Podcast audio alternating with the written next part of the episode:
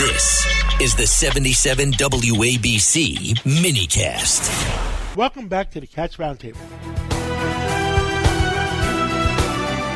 Uh, with us today is a retired uh, police captain, Edward Mamet, and he's got his ears to the ground and, and knows what's really going on.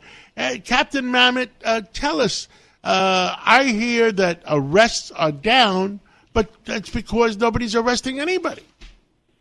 well, there's a lot of truth to that. Arrests are down, morale is terrible, and one one of the problems they're having today is the cops are being forced to work more overtime than they ever did. Now, there was a time when they loved the overtime because it was extra money in their pocket, but now they're being uh, their days off are canceled, their lost time they can't take, and a lot of these single cops, you know, they want to date, they want to have uh, fun, and they're being forced to work, and they're tired, so the morale is really, really down. And as far as arrests go, they're disenchanted because they realize that every time they make an arrest, you know, there's there's no bail.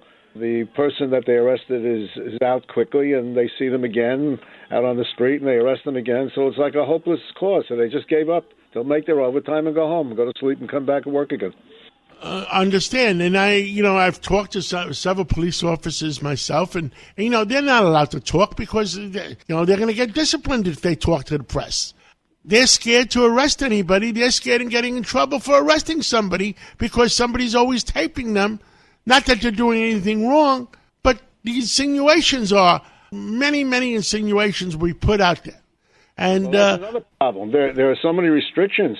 You know, the city council passed these ridiculous laws in the name of racial equality to that hinder the police. You have the chest compression law. If a police officer applies the force the wrong way, he's subject to arrest. Uh, you have the, this, the taking away by the city council of qualified immunity, which protected officers from liability suits. Uh, you have some other laws. You know, the city council is not supporting the police department, so the cops feel they, they're boxed in. They, you know, they're forced into overtime. They're afraid to make arrests because uh, of the restrictions they're under, and so and there's no leadership from the top of the police department. So everything has gone astray.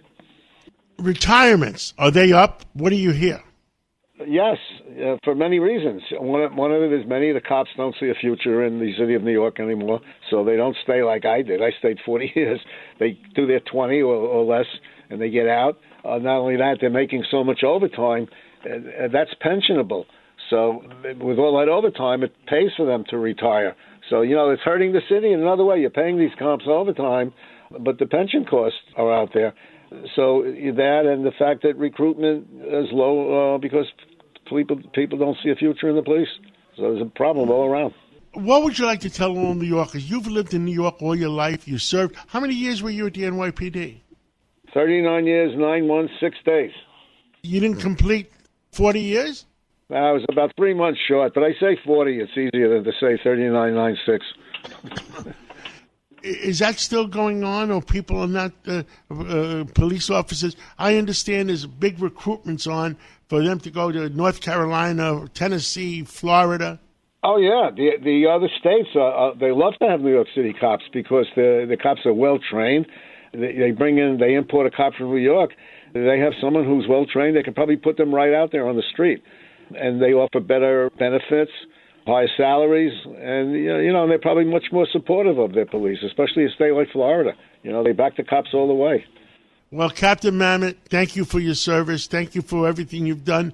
And you know something even more important?